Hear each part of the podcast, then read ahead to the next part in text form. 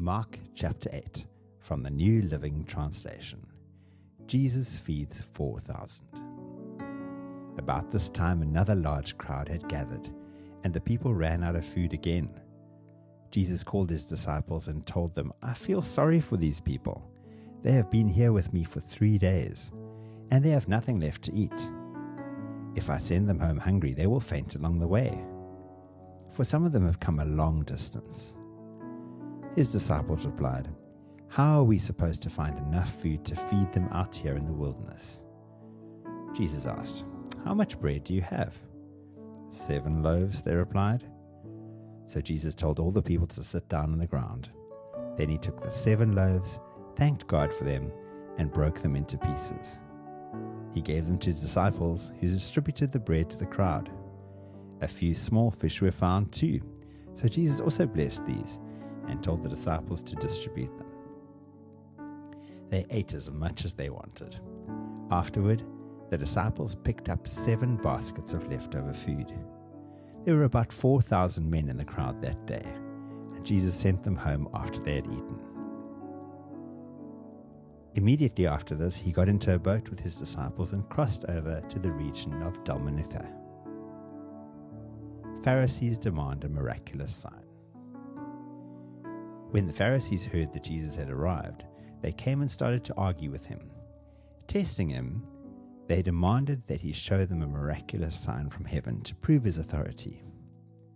When he heard this, he sighed deeply in his spirit and said, Why do these people keep demanding a miraculous sign? I tell you the truth, I will not give this generation any such sign. So he got back into the boat and left them he crossed to the other side of the lake. Yeast of the Pharisees and Herod. But the disciples had forgotten to bring any food. They had only one loaf of bread with them in the boat. As they were crossing the lake, Jesus warned them Watch out! Beware of the yeast of the Pharisees and of Herod. At this, they began to argue with each other because they hadn't brought any bread. Jesus knew what they were saying, so he said, Why are you arguing about having no bread? Don't you know or understand even yet? Are your hearts too hard to take it in? You have eyes, can't you see? You have ears, can't you hear? Don't you remember anything at all? When I fed the 5,000 with five loaves of bread, how many baskets of leftovers did you pick up afterward? Twelve, they said. And when I fed the 4,000 with seven loaves, how many large baskets of leftovers did you pick up? Seven, they said. Don't you understand yet? He asked them. Jesus heals a blind man. When they arrived at Bethsaida, some people brought a blind man to Jesus, and they begged him to touch the man and heal him. Jesus took the blind man by the hand and led him out of the village.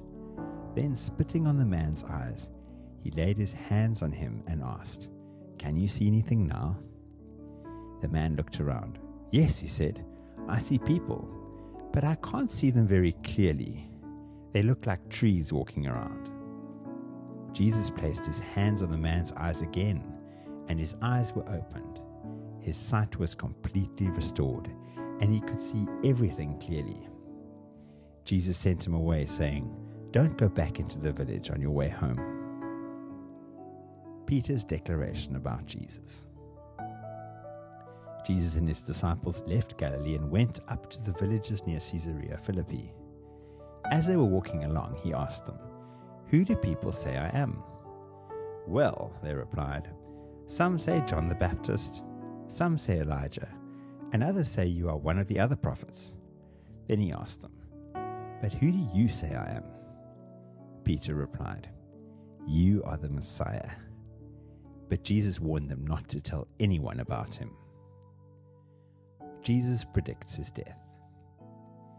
Then Jesus began to tell them that the Son of Man must suffer many terrible things and be rejected by the elders, the leading priests, and the teachers of religious law. He would be killed, but three days later he would rise from the dead. As he talked about this openly with his disciples, Peter took him aside and began to reprimand him for saying such things. Jesus turned around and looked at his disciples, then reprimanded Peter. Get away from me, Satan, he said. You are seeing things merely from a human point of view, not from God's. Then, calling the crowd to join his disciples, he said, If anyone wants to be my follower, you must give up your own way, take up your cross, and follow me. If you try to hang on to your life, you will lose it. But if you give up your life for my sake and for the sake of the good news, you will save it. And what do you benefit if you gain the whole world but lose your own soul? Is anything worth more than your soul? If anyone is ashamed of me and my message in these adulterous and sinful days, the Son of Man will be ashamed of that person when he returns in glory of his Father with the holy angels.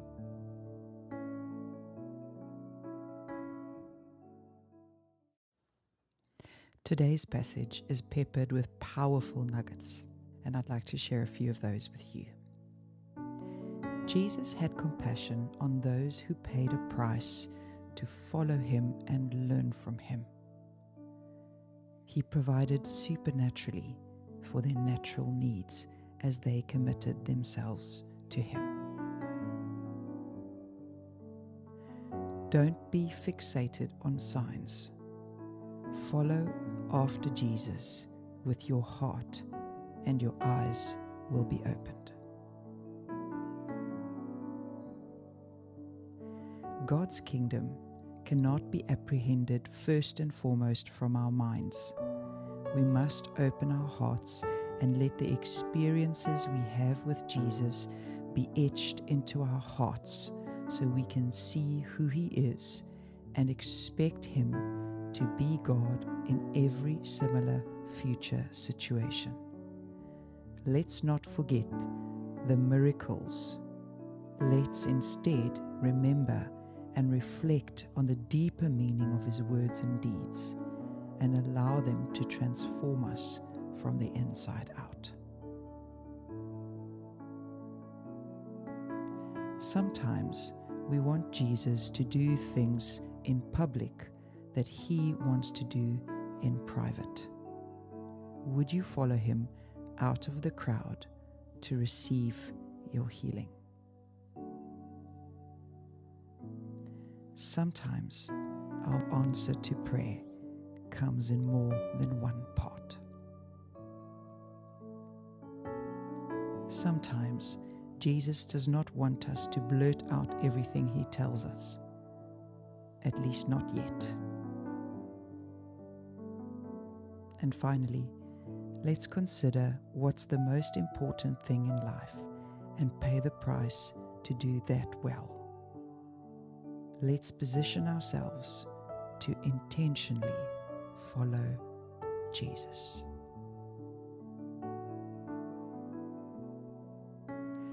Father, today's passage is so full and rich with revelation and wisdom.